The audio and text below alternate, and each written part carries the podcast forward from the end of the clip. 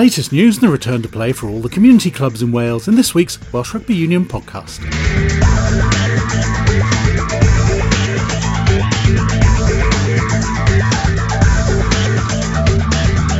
How can clubs train? What needs to be done? What sort of rugby might they play? When might competitive rugby return in Wales? Questions for WRU Community Director Geraint John. On the back of some popular webinars for club representatives, there's a chance to explain the latest developments and look forward to what might happen next. Well, Geraint, thanks for coming on again. It's a fascinating time. Is there a feeling at the WRU maybe that the phony war is slightly over and things are beginning to, to start?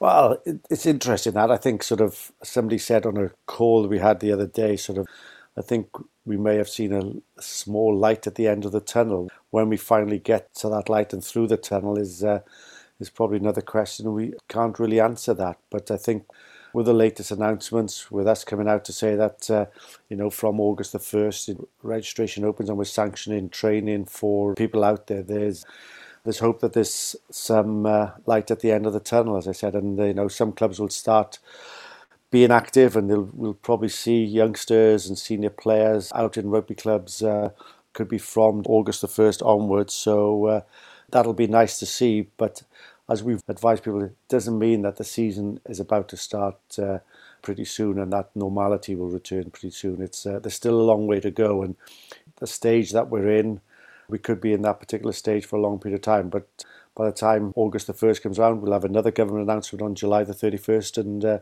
hopefully we'll have a little more guidance and uh, another direction of travel. And you've been running webinars with the clubs allowed to obviously join in and listen, and they've been really well attended, which I suppose shows the level of interest there is out there.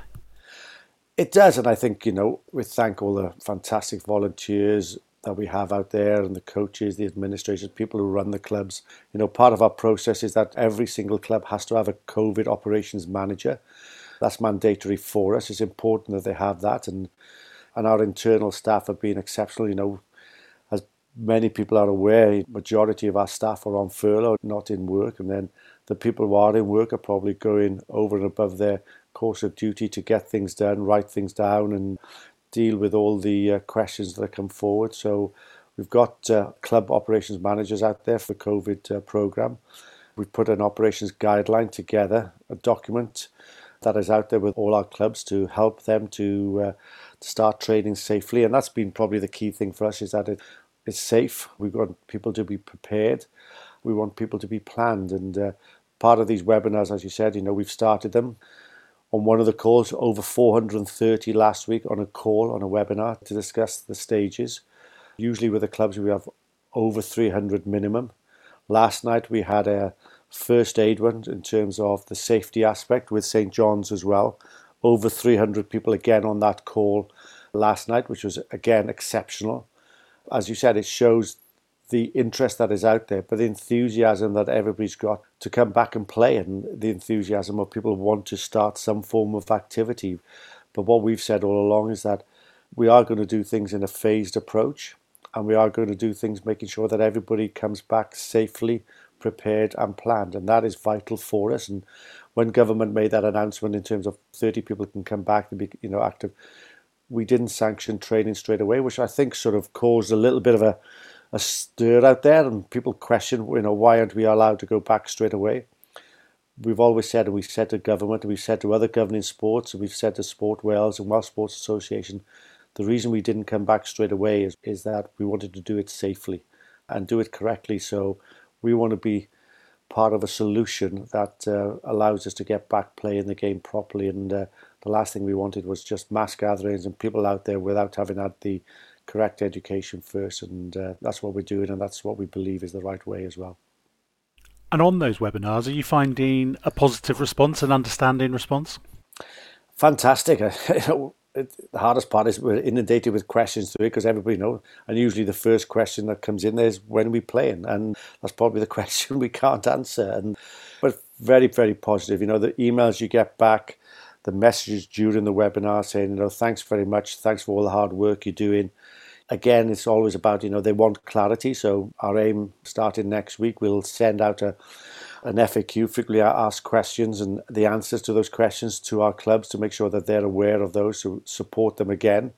We have all the other groups as well. We'll be doing webinars with them as well. So it's not just about Clubland as well, but they're vitally important. To, you know, we are a union of clubs, and it's been important for us to get the message to them and to the operations manager. But we've got our schools and affiliates, universities, colleges. So we've got to make sure that they're aware of what they can and can't do. An inclusion program, all the alternative programs in mixed ability, disability, walking rugby. We've got a lot, and our partners as well. You know, the key thing for us is that hopefully people will understand where we are as a governing body and will support our guidelines and nobody comes back any earlier than that and that's important for us you know anybody who participates in rugby our advice is that they listen to our guidelines and listen to what we're doing and we'll help them as much as we possibly can but um, obviously we need the questions from them as well because uh, it helps us to do it together and that's that's probably the key thing. So you're doing a lot but there's a bit for all of those clubs to do as well especially in terms of registration contact details you know safety measures. There's plenty for them to do out there too in this period. It's huge. We're not taking it for granted either and i think the ask that we put on the volunteers and the, our administrators out there we're asking them to do a lot of things in terms of getting their clubs ready, getting their change rooms ready, getting their fields, how they divide the fields up, the sanitisation program, the sanitisation kit, the health and safety measures. You know, players need to be registered online. Players will need to go on a course. You know, we've put it out there that our expectation is that they do the World Rugby COVID 19 uh, course that is out there. And, you know, there's a course there for administrators and coaches and players that doesn't take a couple of minutes to do. It's, it's important that they read the documents, read the guidelines of what they can and can't do. And it'll be important that the clubs make sure that all their players who come back have read that and actually have that qualification or certificate or just sort of the knowledge that they've uh, gone through those courses. So there's a lot of things for them to do and a lot of things for the players to do and coaches and the support staff and volunteers out there. So again, that's why we're going back to a phased approach in terms of all this. Is sort of we're advising clubs make sure you get them to do this first. You know, don't rush back the season isn't going to start sort of in the next couple of weeks. There's a long time before, you know, we're not even in a contact stage. We can't do that. And we've told people we're not starting any form of competitive rugby in September. We know that. We're still in a situation where it could be in October, but it could be later than October as well.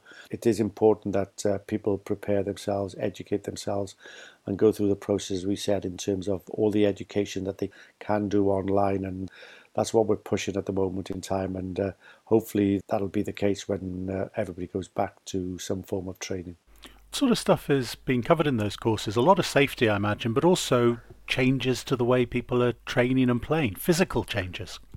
There's a couple of aspects, obviously, in terms of just arriving at a training session, the knowledge for players of what they can and can't do. So, have they been symptom free for 14 days? Have they ticked that box to send over to their team manager, COVID operations manager? How do they drive? You know, are, if they're coming on public transport, do they adhere to the guidelines of the government to go on public transport? That's important. Driving in a car of their own.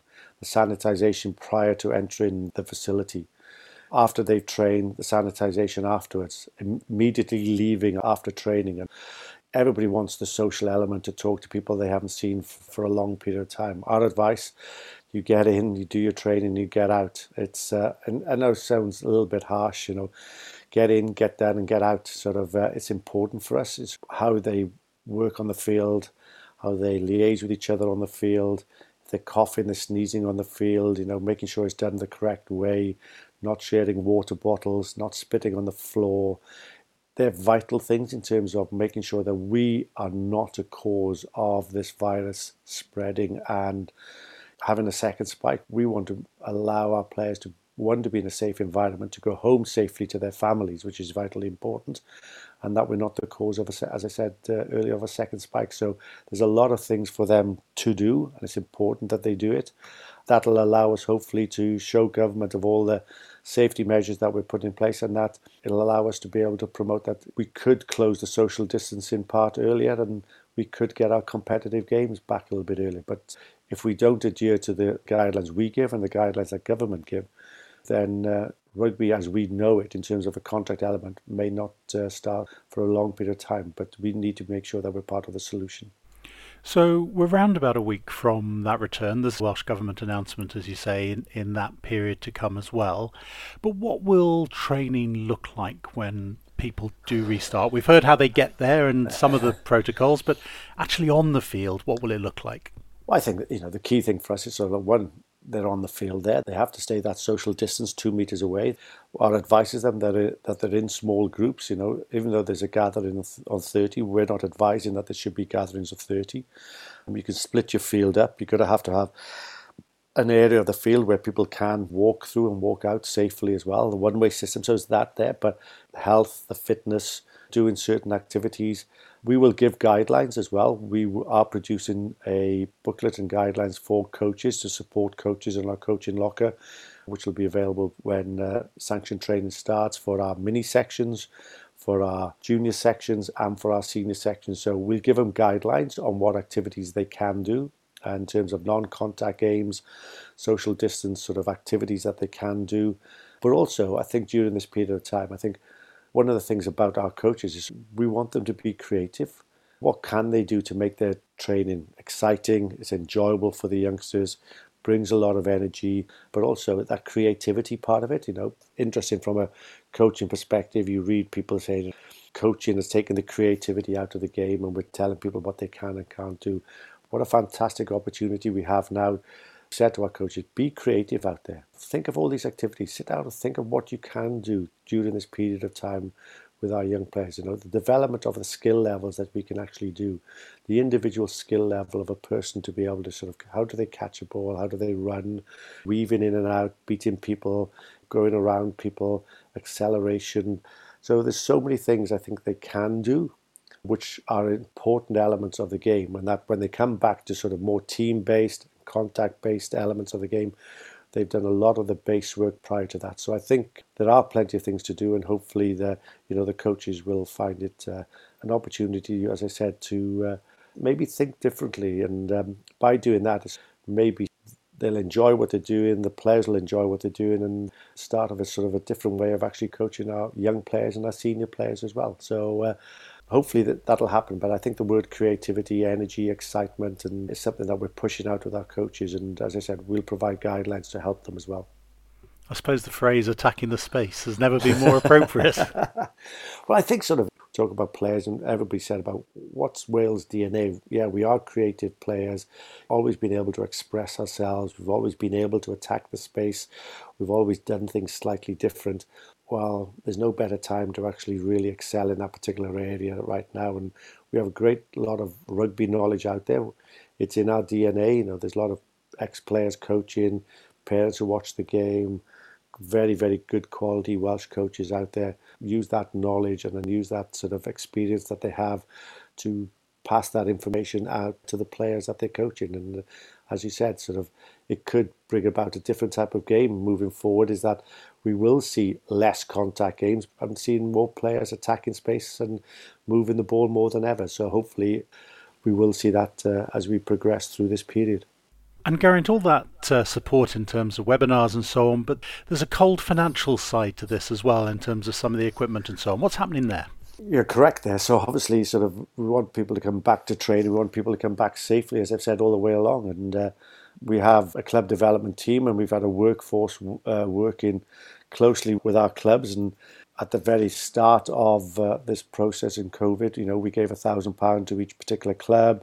They've had their audit money. They've had uh, financial support from local authorities as well, which we've guided them every single Friday with a newsletter to help them to uh, get finances. And right now, in terms of return to train, we'll support each club with uh, a small amount of the money we've put aside. You know, we'll, we'll give each member club and district club £500 starting from next week to help them purchase equipment so that uh, players can come back safely in there. And we'll guide them with information of where they can get their equipment from, the supply chain and the costs in terms of that as well. So that'll be another start next week. So uh, we've always tried to sort of help them throughout this process. Our aim has always been to get our clubs through this.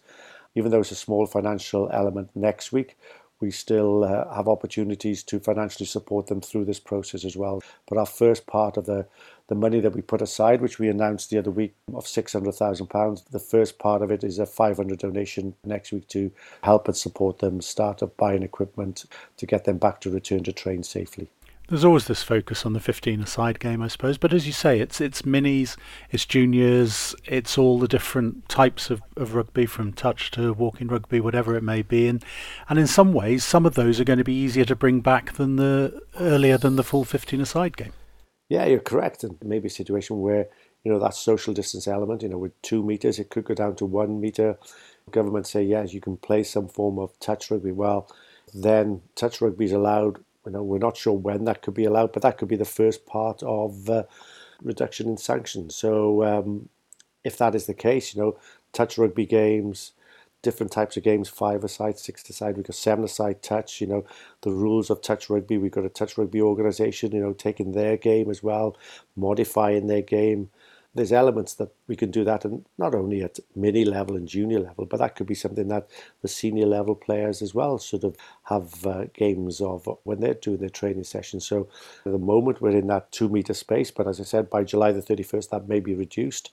When touch rugby comes in, or a touch element could come in, and we don't know if that would be the next stage, we could go from two meters to uh, full contact uh, stage, but we don't know. So, what we will do, and we've said all along, is that every time there is a government announcement. So, for example, next week, July the 31st, there's a government announcement on the Friday. Immediately then on the 3rd, we will have uh, another update with our clubs. We'll provide another infographic. We'll provide another release for our clubs to help them understand of what has been released, what's the key messages, what they can and can't do in our training sessions.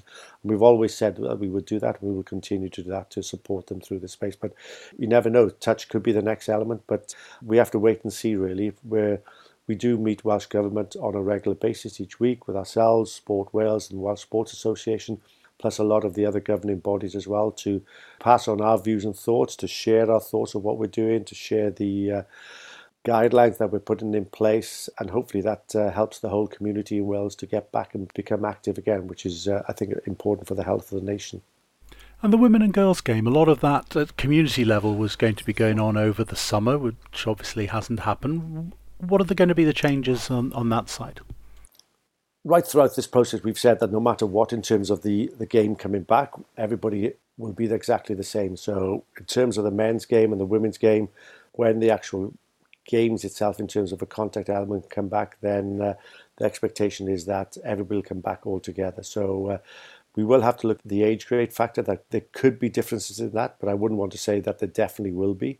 But that's something that the government could come out uh, with and tell us that uh, some minis and juniors could play earlier than the senior rugby, but we're not sure of that. And I wouldn't want uh, people to think that automatically is going to happen. But in terms of the women's game, that is something that we're in discussions with all the time. We have a competitions committee which has been given the actual task of making the final decision of when competition rugby will start as, a, as we know it and uh, that'll also not just include the male game but also include the female game as well and uh, uh, that'll be important for people to know.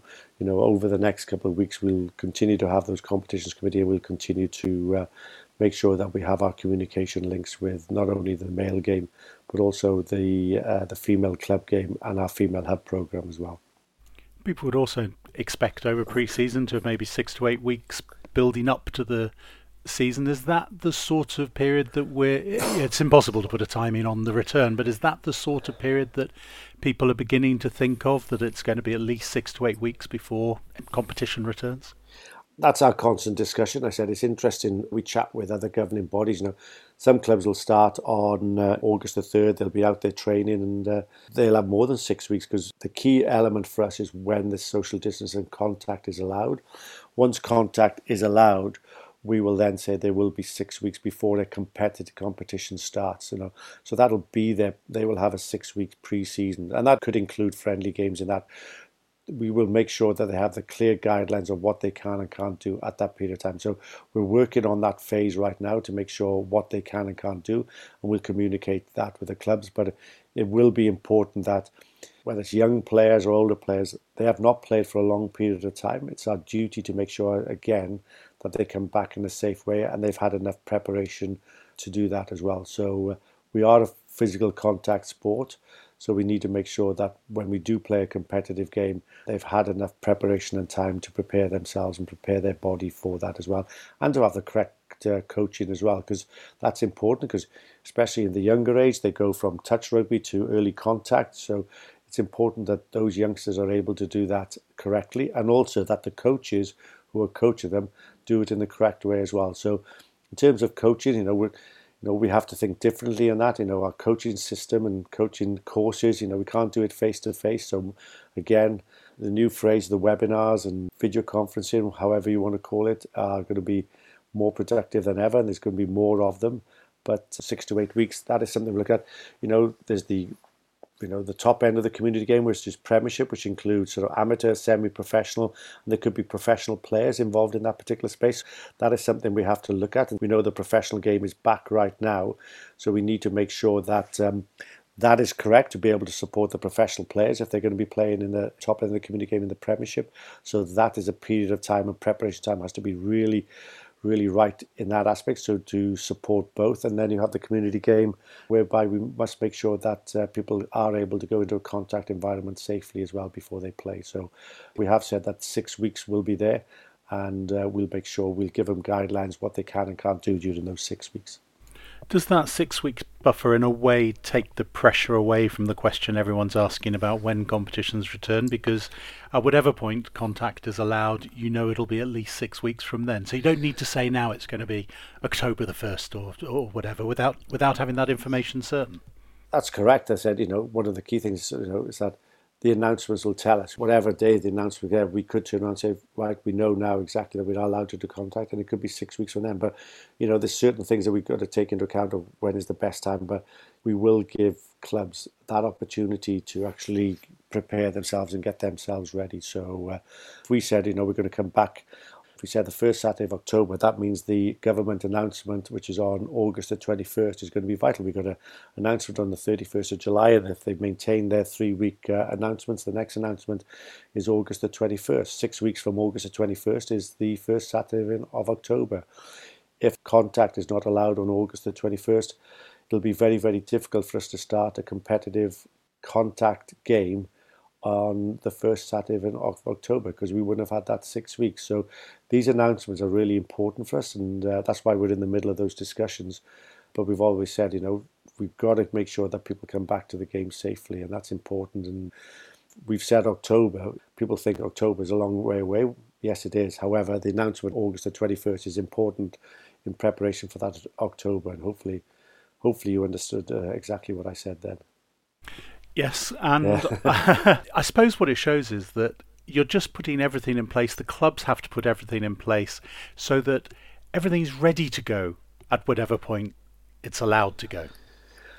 And I think that's the key. I think sort of like we know there could be people who are frustrated. It could be training for two months, three months uh, in terms of before we get the uh, go ahead to go. And the last thing we want to do is for people to be trained three months and then by the time we get the green light to go, they're going, oh, crikey, you know, we're, we're too bored to play now. But hopefully they won't be in that situation. But the aim is that once we do get the green light and we know when contact is, people will be they know then straight away, six weeks, right, we know what we're doing, we're ready to go. We can play some friendlies during that period of time. We'll do the right preparation for contact, and there's an opportunity there. So we've always said the important part for us is to prepare, plan, and make sure everybody's ready to play. And that, you know, because we've also got to get the clubhouses ready, the changing rooms ready. How do people access? Are there people able to sort of access the, the changing rooms correctly? Because even though we could be playing, are we going to be playing with supporters or without supporters, and that's a discussion we're having as well. You know, do clubs want to play when there's nobody allowed supporters, and how would you sanction that? How would you make sure that that is the case? Who's allowed in there? So there's still a lot of unanswered questions here, and people want the answers now. But we're going through this phased approach. We've got certain recommendations that they should be doing now. So by the time we get to play, no matter what type of format the game is or what whether supporters allowed or number of people allowed, we will make sure that everybody is ready. We'll have an staff and support and webinars and in place to be able to sort of uh, get it off the ground, and that's key for us. But also, we are conscious of the work that the clubs required to do as well to make it happen, and we can only do this if we're all supporting each other and helping each other. And the feeling I have at the moment in the clubs are doing all they can, and they've been exceptional in what they've been doing to be able to play uh, and to get it done uh, correctly.